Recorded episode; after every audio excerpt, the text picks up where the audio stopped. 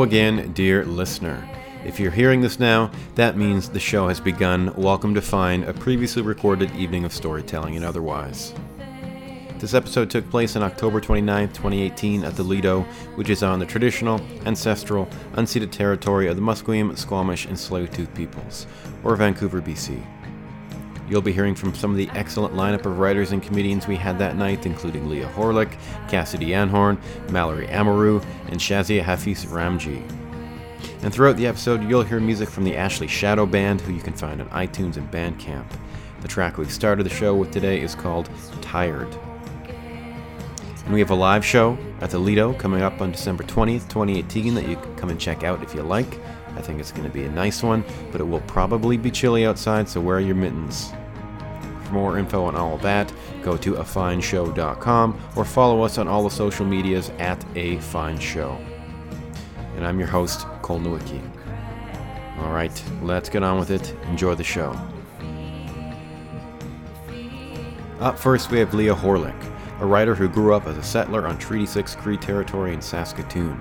She is the author of two books of poetry Riot Lung from Thistledown Press in 2012 and For Your Own Good from Caitlin Press in 2015, which was named a Stonewall Honor Book by the American Library Association in 2016.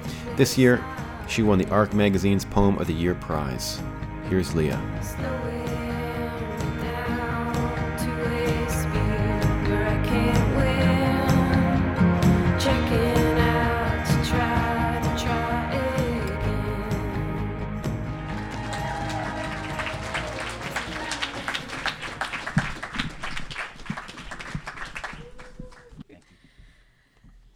You so much. Um, I might need a minute. Do you need a minute?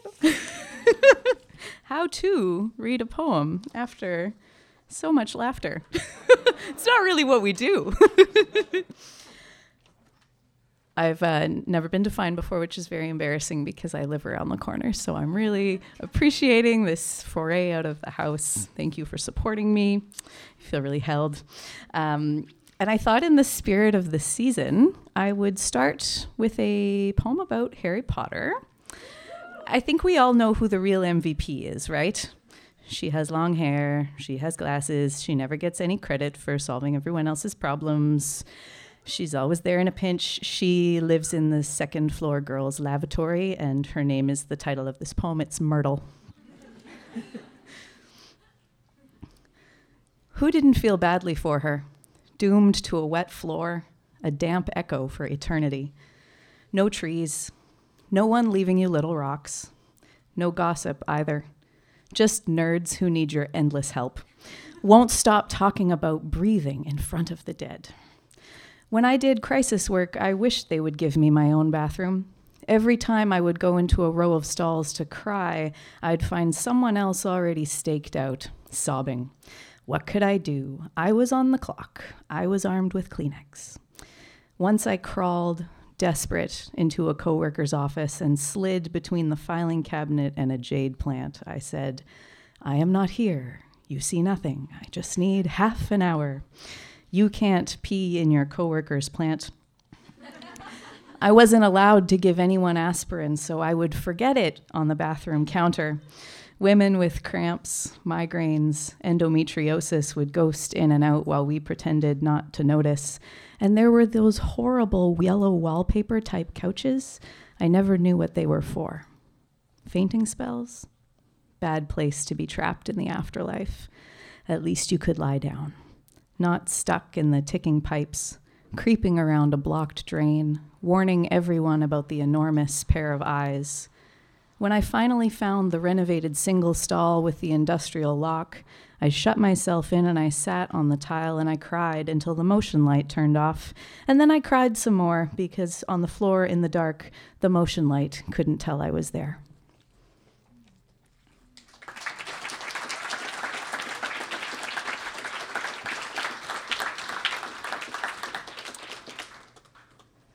I have some uh, new and former coworkers in the audience who've already had to listen to me talk about that story in a different context. So thanks for your patience, guys. You're champs. This next poem is uh, about a feeling that I have about 11,000 times a day. Perhaps you can relate to it. It's called I Want, but I don't even want, but I want it. I couldn't have counted on half these new priorities good lighting, the idea of infused water, a friend who can talk to my houseplants. Who knew jealousy would come around so often, so boring? All day looking at photos, wanting shit I know I don't even want. But also knowing someday someone else is going to touch you and my left lung will collapse or something. It's the stupidest thing I've ever heard my own brain say. But I still said it. I mean, when I think about my support system now, I also count the dishwasher. Dear God, you can turn a lot of caregiving towards a house. Bad, bad, jealous logic. Like if I slowly crush all these bits of mascara, highlighter, motes of pressed powder into the carpet, I know it will truly belong to me. Little competitions. I'm going to win, me and my one functioning lung, no matter who lives here the longest.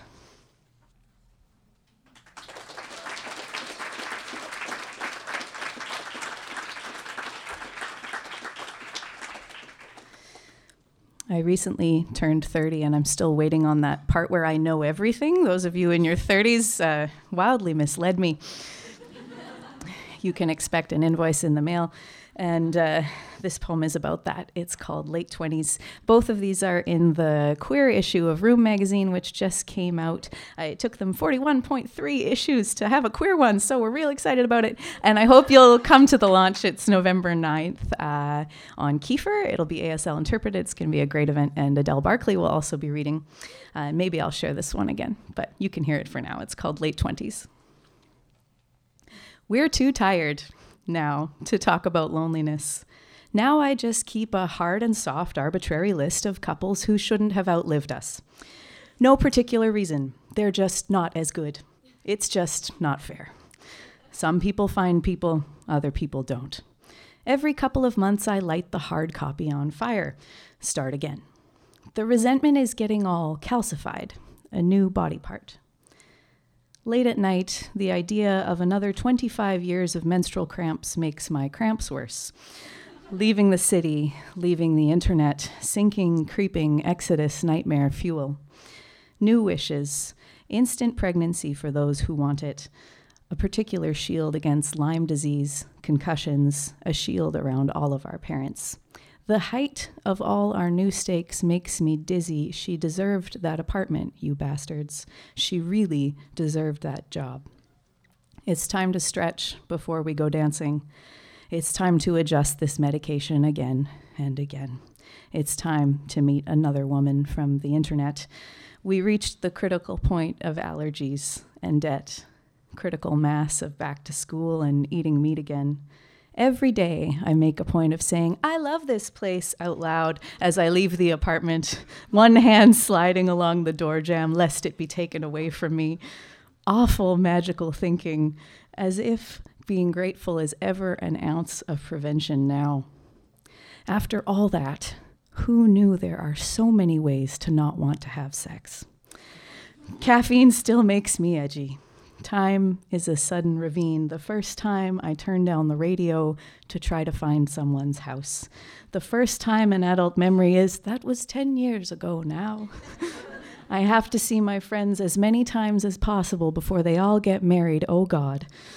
I have to take a walk just to leave the house. I will pay you to say, You couldn't pay me to be in my 20s again, over and over and over.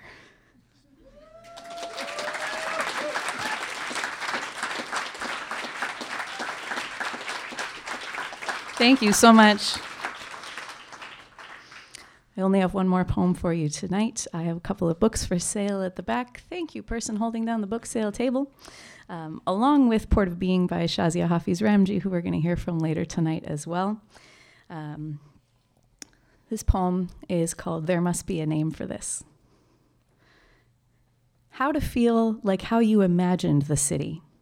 A blur of light steps out of a cab. Stem of a glass in a ring on a wet table, slink, slink. Would it have been better if you moved into that little beehive level with the SkyTrain? Whoosh all day, glow all night, little hexagram, one stool, one door, two windows at an angle with the tracks, tracks, track, two windows. Rattle, rattle, good night all day. You imagined glass and water, heels and click, the film of alcohol across everything, city, city. Little dots of light, little swipes. A secret. Vancouver is actually a series of small caves, did you know? Saturday night aesthetic. The Chevron station for yachts in Coal Harbour. Hovered out in the water, glossy black, little ring, orange light. How long did it take me to realize the white hot squares at the top of downtown are penthouses? How long did it take me to realize those very regular fireworks are private planes? Why can't I have? Why can't I have? Why can't I? What if we just kept living together? What if I just tried harder? What if I had moved to Toronto? All the women in this city say, I love you. They say centered. They say seawall. We go home and murmur Toronto, Toronto, Seattle, Toronto in our sleep. you don't understand. I have an obligation to a girl in a barn, to a girl in a car, to a girl in the forest. She says, Get me out of here. She says, My own apartment. Is it possible to be dissociated not from me, but the city? Like, here I am, arms and legs. Here I am. Oh, New York. Thank you so much.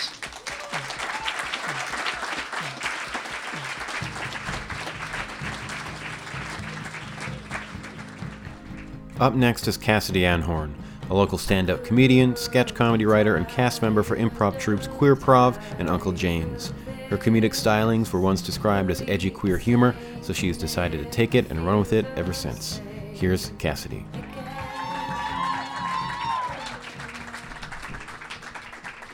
Hey, fine. Um, I'm so glad that it's it's finally fall now. I really don't like the summer. Um, I'm really afraid of crows now. And uh, this happened to me in the summer. I live on a, a street that's like one of those, you know, crow nest streets, aka like every street in Vancouver. And I was walking along and I just felt the wing of a crow just skim the back of my neck one day.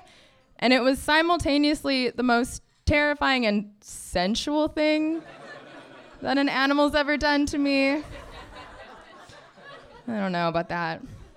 Uh, people are always like, Cass, it's so brave that you do stand up, and I disagree. I don't think it's brave that I do stand up. I think it's brave that I do stand up while growing out a short haircut. Like, don't don't applaud for that. I'm just kidding, you can. Um, yeah, like this is also a podcast, so I guess for people listening in, in the future, uh, if I had to describe my aesthetic, I would say uh, like Snow White's gay sister, like Snow Dyke, I guess. I can say that. I can say that. You can't say that. A lot of you could probably say that. Not to make assumptions about this crowd. Um, actually, I, I slept over at my parents' house last night, and I was leaving this morning, and my sister gave me like a Rona bag with combat boots in it. So I was just carrying that around downtown and I was like, if this isn't like big dyke energy, what the fuck is? yeah. And I mean, I'm kind of like rocking a low key power mullet right now, and it's fine. But I'm not. I'm not saying that your haircut like dictates your sexuality. But one time I walked into a room and someone was like, "Do you fix bikes?" so just saying. Uh, no, of course it doesn't. Because if it did, then all those sister wives they would be rocking the Ellen. Because like that's that's the gayest thing ever. Sister wives? Are you kidding me? I want I want sister wives. I do. Um, I'm actually currently single right now, and my friends are like, "Hey, Cass, it's probably because you like uh, always go for straight girls." And I'm like, probably, yeah. And I, I get what it is though. Like I am to straight girls, sorry, straight women, as McDonald's is to drunk women.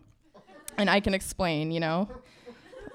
Like it's always like 2 a.m. when it goes down. Beverages have been had. They're always on the ordering and the receiving end somehow. They're gonna come at night, but they're not gonna come again in the morning. and, and it's not something they do frequently, but when they do, they're loving it. You know? Thank you. Um, you know, it's 2018 and it's still hard to be a woman. Like, I just wish I didn't have any reproductive system altogether because I never want to be pregnant. Like that's not really something I want. Like the thought of something growing teeth and hair inside of me, it's fucking gross. No offense to all of you with teeth and hair. I think you're disgusting. And like you also then like having a period is really stupid. Like I we get paid 78 cents to the dollar and I can't resell my mattress. There's something wrong about that. Yeah. I mean, puberty in general is just a weird ass time. And they try to separate people so much. They're like, this happens to boys, this happens to girls. But I found one thing that happens to all of us that we can connect over. Like, whether you're a boy, girl, trans, non binary, we all remember that adolescent time when we first found hair in our ass. yeah. I mean, like, I've been damaged goods ever since. I don't know about you guys. I've fucked me up. Yeah. It's like most women also remember the first time they were ever like hit on or catcalled. Yeah, mine, my, I have two vivid memories of this. They were both pre finding ass hair. Like, that's how I divide up my life now. It's like pre finding ass hair, post finding ass hair. And it's like kind of philosophical if you think about it. Like finding my ass hair. I found my ass hair. Chris, have you found your ass hair? Yes? Is that a yes? That's a yes. Okay, if you hadn't, I would have been like, you should be more adventurous when you wash your asshole. I don't know. Crazy.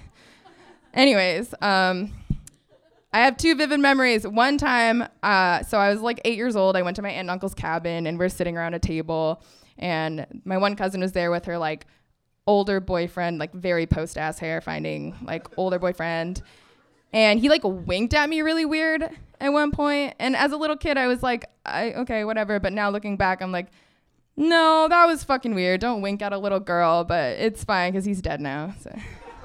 I'm just kidding. He's not. I mean, maybe he's dead. I am. I didn't. I didn't check in. Who's? I don't care. Um, the second time, uh, I remember I was like 14. I was wearing jean shorts and a tasteful cardigan. Not that it fucking matters. And I was walking down the street, and this 1 800 junk truck pulls up next to me. This guy like rolls down his window, and he's like, "And I didn't think this day could get any more beautiful." And I was like, "What? What the fuck?"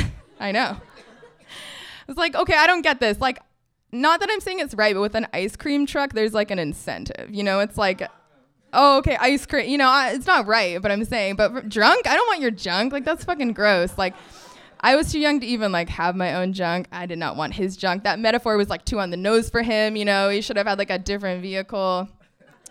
Not into it. Not into it. Uh, yeah, no. Uh, so when I was in high school, uh, I started to realize that I was gay. Well, I guess earlier than that. I my first crush ever was like Baby Spice from the Spice Girls. And I liked her and I was like, well, it's like more than a friend way. But it's like definitely not a mom way. So that was confusing cuz then I watched Lord of the Rings later and I saw Legolas and I was like, kind of fits the same. I don't know so I, I went to high school and then I started to realize I was gay. So I was like, well, I don't want people to know. So I did the opposite thing and I became a cheerleader. and that's like the one activity where you like have to look up someone's skirt for safety. so I guess I was like brilliant. I, I have this one memory of like being at a house party and just like dancing, having fun, and me shouting, I'm not gay, I'm straight. I just was like offering up that information.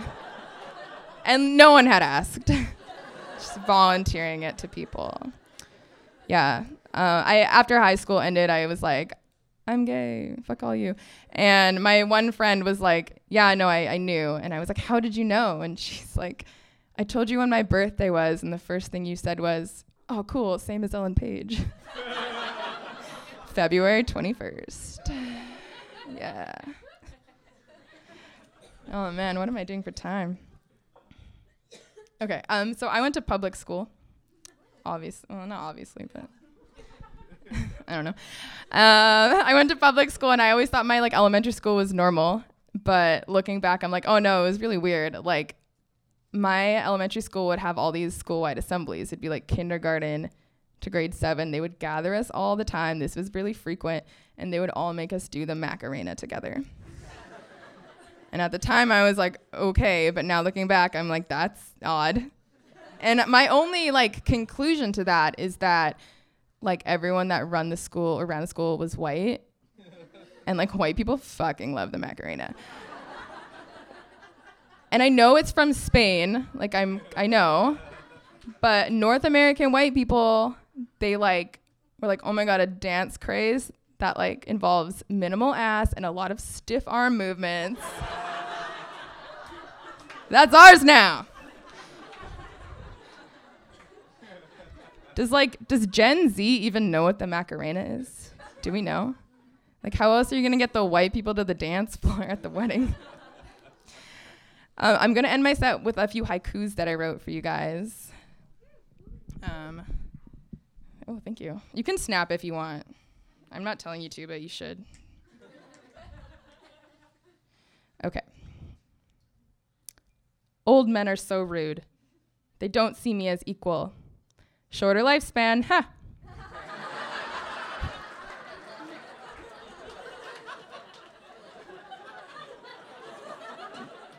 Thank you. Um, Halloween is soon. Basing costume off my hair. Lord Farquaad it is. this is my last one, then I'll go. Thanks for coming here. Wow, what a hot audience. Big Dyke energy. All right, thank you.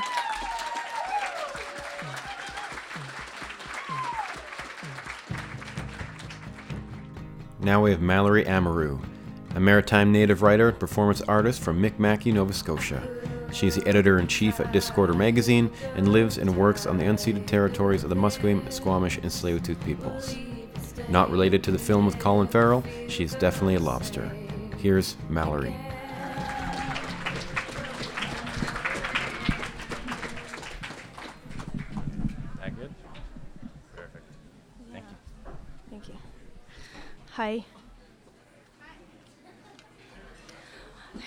Set's so serious though. so sorry about that.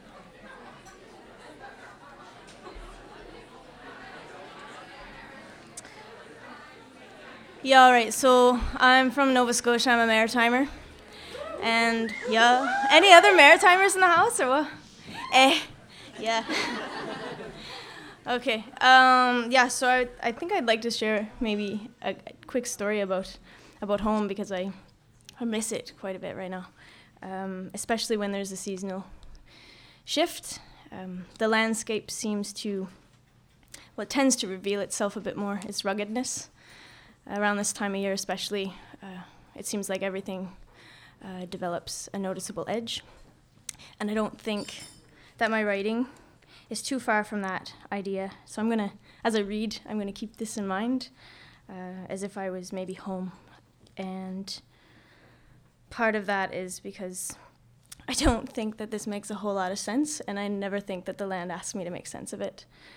Uh, just asks me to be with it. So I guess I'm inviting you to be with me and not make too much sense of anything about that. Okay, yeah. So the title, there isn't one. I was thinking like small things still move, or maybe just ha. And I uh, think that's appropriate since I'm just so fucking serious. all right, I- I'll do my best to not take it all so seriously. And you gotta help me by laughing a bit. At me, with me, whatever you want. yeah, so mornings alone and picking your nose is not the same thing as laying tobacco so I wipe it on myself. A cavern of little slugs must be removed.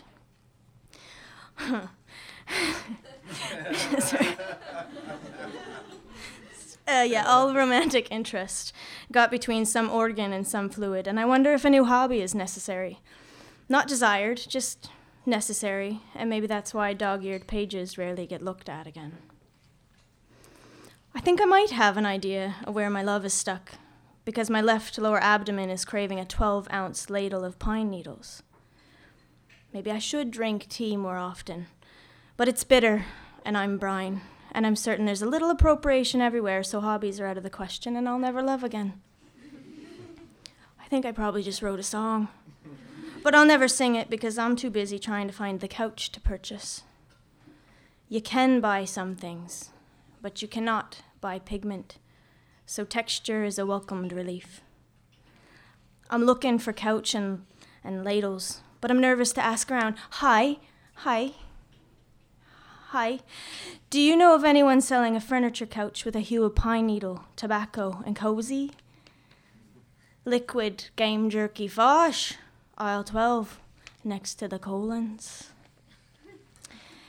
It's later in the morning, though still early, and I've listened to my fair share of melancholic music, so earplugs. Earplugs and wool socks, though. Wet towels really just fucking gross me out. I wonder if I'll be able to keep up, and I doubt it. It's not deprecations, it's fact between the page and us. It's like there's a whole ocean to look at, but the two of us wrinkle bent over, looking at the shells and sea glass. We know the latter doesn't belong to the sea, but still she makes her mark, and this tragedy is why the collection is so competitive. I was trying to write about my lover, but ended up writing about my nan. Really? That was funny? it's cool. All right. yeah, the way I want to describe her fingers as twirly, so as to be more magic, less root vegetable. wow. I don't know how she got anything to grow there between the sand and salt, but root vegetables might be the most savvy. Uh, just a content warning. It's about. I'm going to say something about sexual violence, but I'm not going to get into it. Uh, call me postmodern, but my skin doesn't want to wear bruises and cheap labor. Accessibility is a term that makes sense in some instances and not in others. Like rape, for example. I wouldn't use that term when talking about rape, however mo- postmodern. Mornings. They're good to be alone, and that's not very romantic of me. I'm drinking three day old coffee that has become very acidic. I know nothing of caffeine other than the fact that I'm stubborn. Why is it that love reminds us of all that we've lost? It's corny, but it doesn't make it less true, and the question is steeped in rhetorical relation. It's so early, but we must take out the trash and put it somewhere else. Maybe. Maybe we talk so far into the future because we're already starting to fall out of love. Could that be true, or am I just less interesting with earplugs? A smoothie is waiting for me in the kitchen, unblended, and I believe that statement could be an opening line for Justin Trudeau. and just like that, I think I might have ruined the writing. Written, the word us looks like verses. And maybe earplugs were better, but damn, I just need one excuse. Today is thick, and I wish it were balmy, because at least as a word, that's prettier, and oh, oh, to be a pretty lady. I'm not done writing you, but the coffee is gone, and poverty and the blankets must be heavier in order for these days to pass along quickly. Maybe a walk would be good, because its meaning would be to be without you, and that is because of you. So fuck love is W O W. I'm grateful that probiotics make me gassy because I need room for a few things and it's so early. yeah.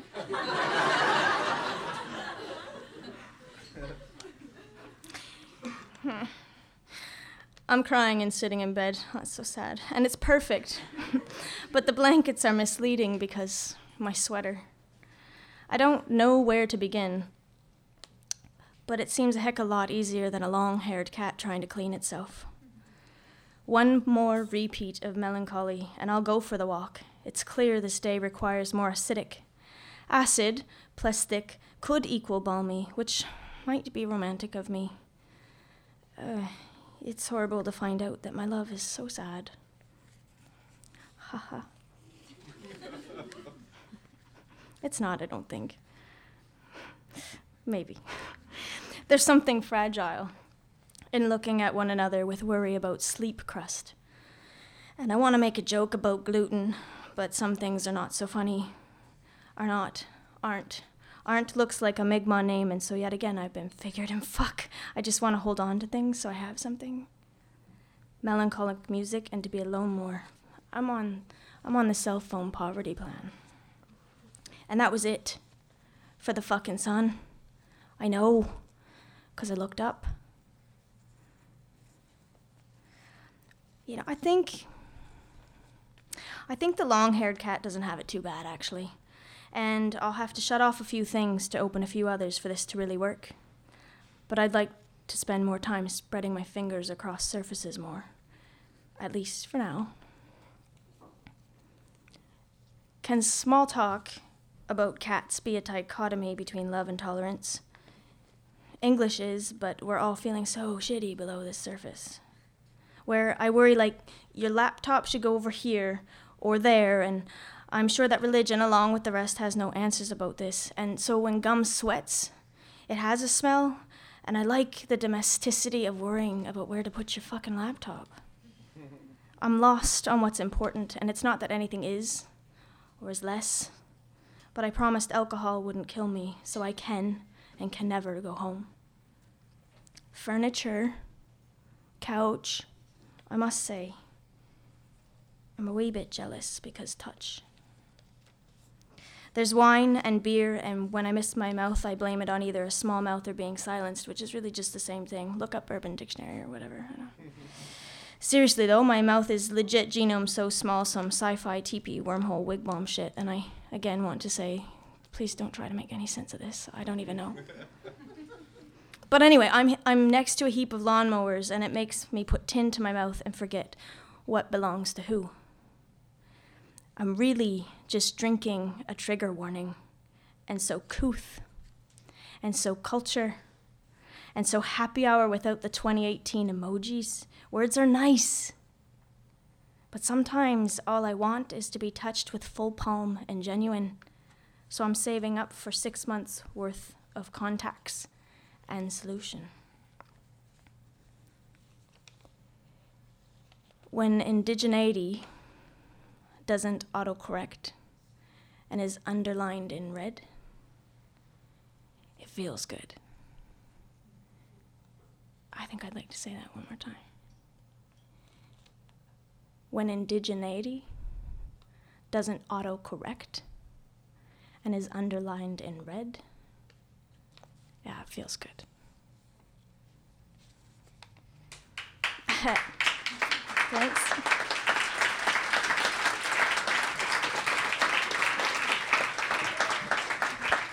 I hope I hope that wasn't a clap to get me off the stage, because I got a wee bit more to go. Not too much though.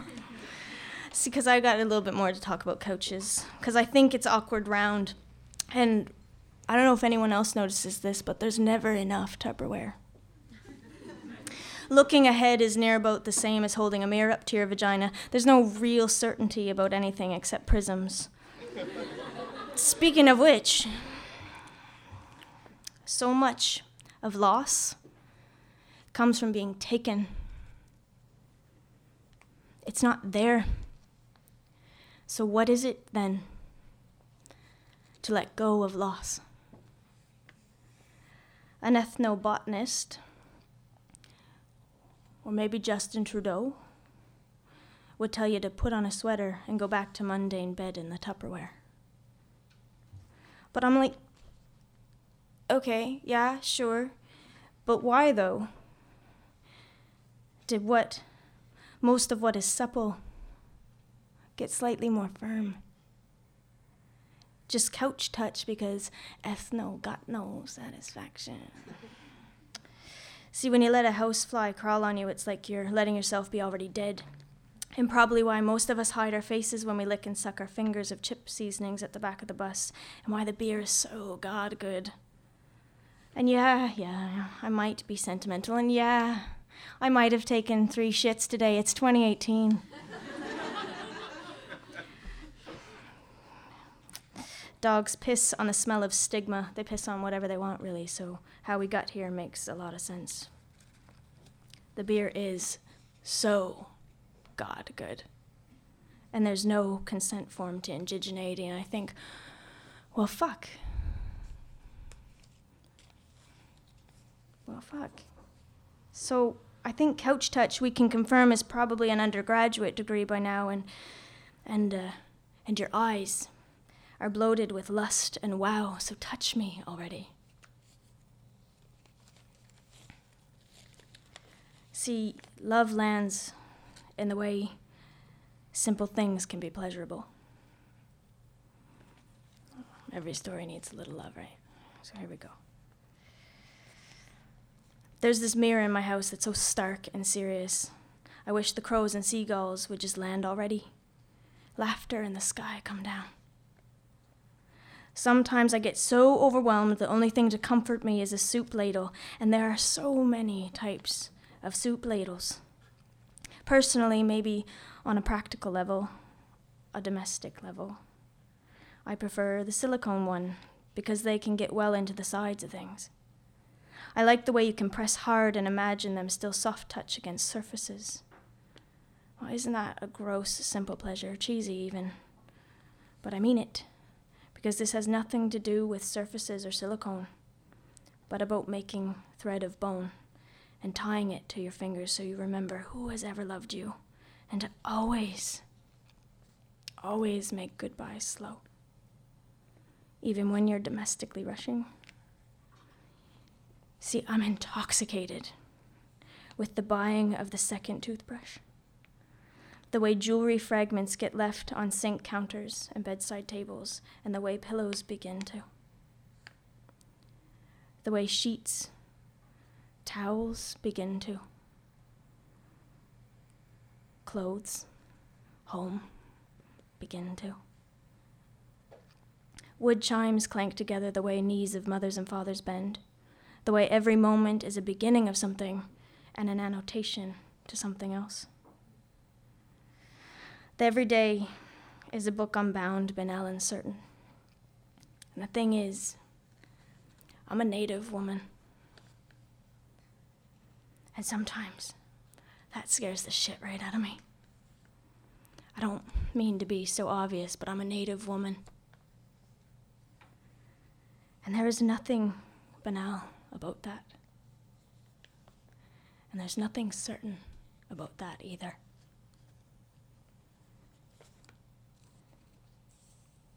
It feels good. It feels really good when indigeneity doesn't auto correct. Thanks.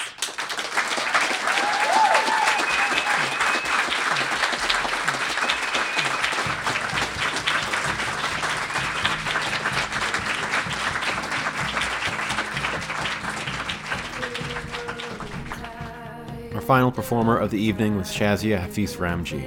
Her first book of poems is Port of Being. The book is about surveillance, migration, addiction, and other dark things. And poems from it have been shortlisted for awards and recently appeared in Best Canadian Poetry 2018. Here's Shazia.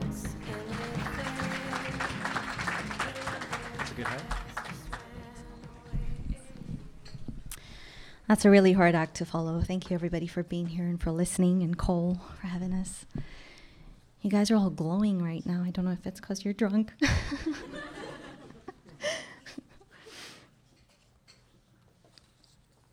um, I'll read about three or four poems, maybe. And the first one is called Secret Playground. And um, I want to dedicate it to everybody whom I didn't get to know um, who helped me through my recovery from drug and sex addiction.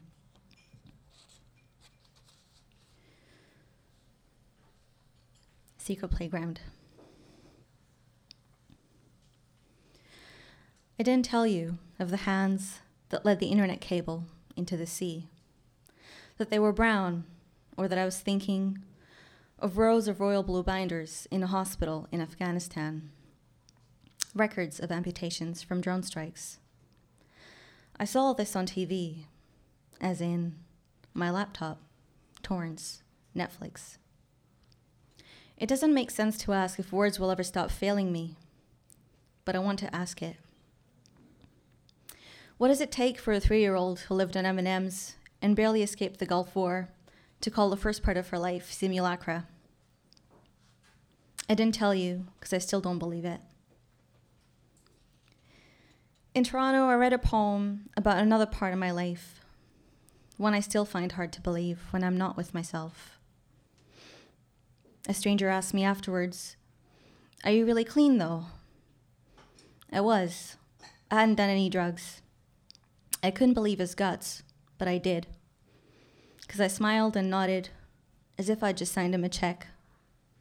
Then I cupped my phone with both hands and bowed my head as if to say, Someone's calling me and I have to go, as if in fear, as if in thanks. Oh, I should have given a warning that I'm going to bring the mood down. Thank you.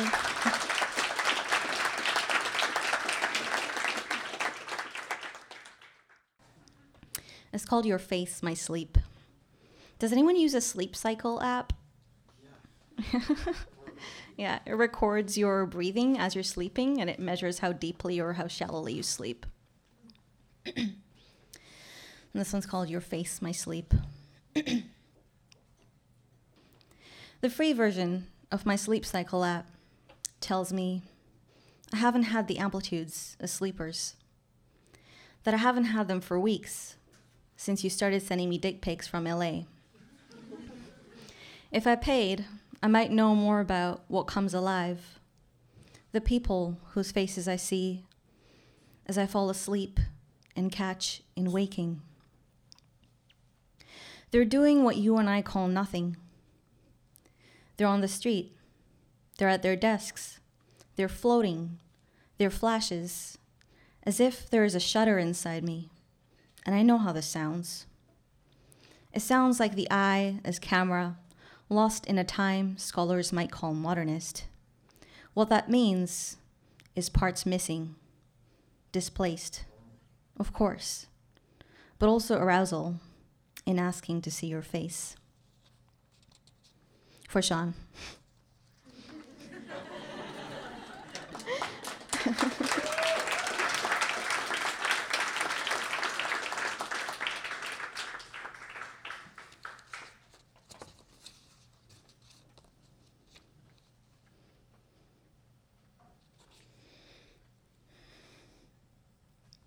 This one's called Poem Beginning with Falsehood. I imagine you jerking off to parts from Society of the Spectacle. Your face lethargic, like after smoking a bowl on a Wednesday. In my bed, in red sheets stained, with somebody else's cum. I feel good. I feel fantastic. Lying in bed with someone else. Lying in bed, lying to myself. An autotune track that does not end. Even when you cry and watch me make the mistake of thinking I can outthink everything. Now I want to say, I've got Marcuse, I've got Deleuze.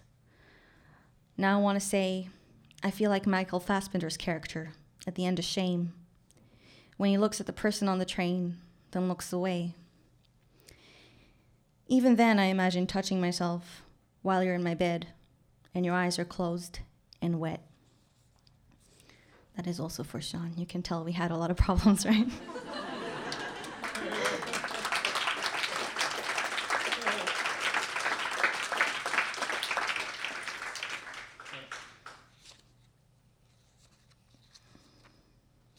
Cole, I've also been thinking of the mortality of my parents. And I wrote this poem while I was shopping at Walmart with them on Sunday. For my mom and dad, not for Sean. parent's poem. I've organized my desktop and done my work for today. I have no obligation to be anywhere. I eat a Milky Way in my bed, listen to Sade, and wait for the foghorns at 3 a.m. I'm happy and alone. Why do I want to see the world like parents who look at any kid and see their own, making faces to usher the forgetting of pain? It's not that I want to be a parent. When I go to another city, I lie to my company and visit a mall to look at people who live in that place, who choose to meet there. It makes me small, sad, and comforted. Like waiting in line for my parents at Walmart on a Sunday as they finish whatever it is they do, when they look for a new gadget or pillow. And I roll my eyes, half playing the part of the pissed off kid, as they buy me chocolate and bubbles, even though I'm almost half their age and they've just finished complaining about money. Gotta love our parents, right?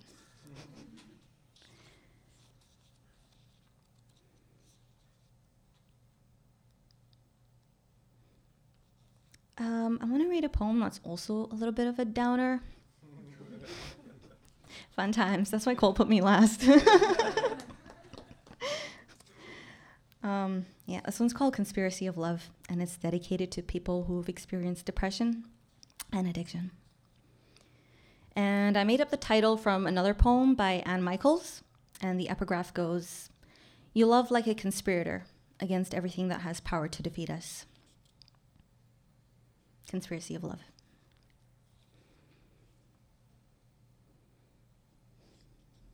The problem with trying to one up yourself is not that you might die by your own hands, but that you'll be able to justify why without feeling anything. When you're in withdrawal, alone in your bed, the salt from the sweat pressed on the mattress was testimony to what you allowed. Quote, I am Satan because I deal in language, unquote. Happy Halloween. the next day, you'd stop shaking. You went to work secular and clean.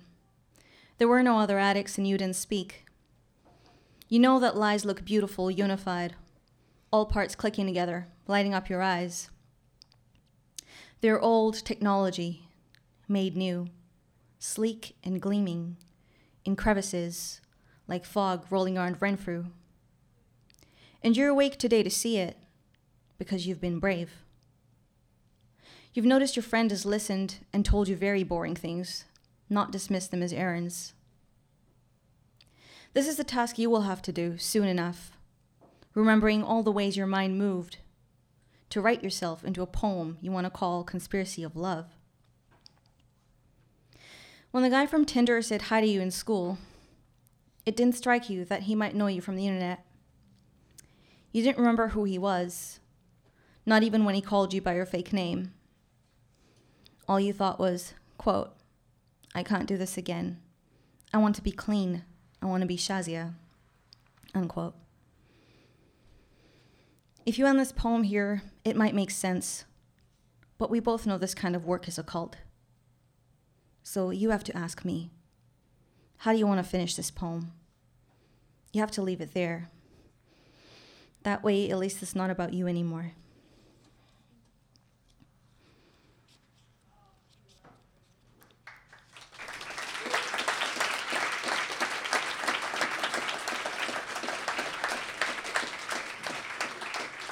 Thanks, everyone. I'll read a last one. And this one is one that many of my friends have heard, but I feel the need to read it again. It's called Astronaut Family, and it's for my friends who left Vancouver because they could no longer afford to live here. Fun times.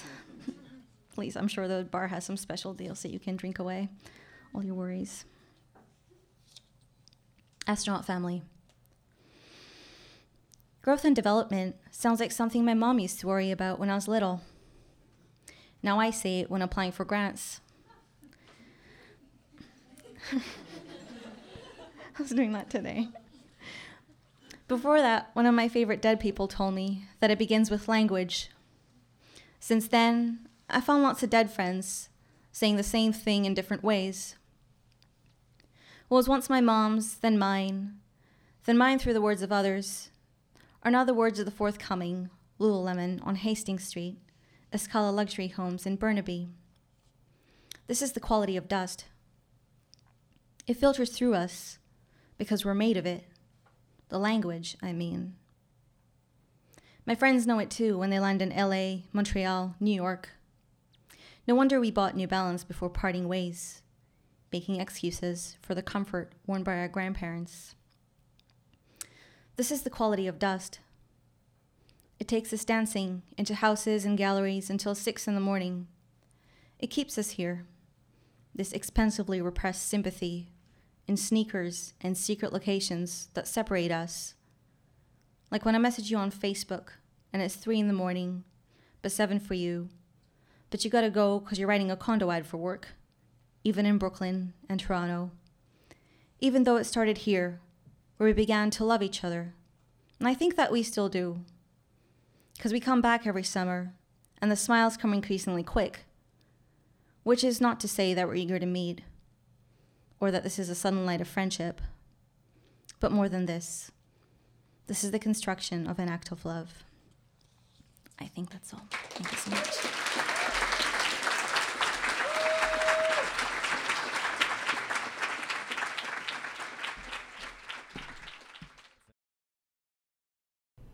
Hello again.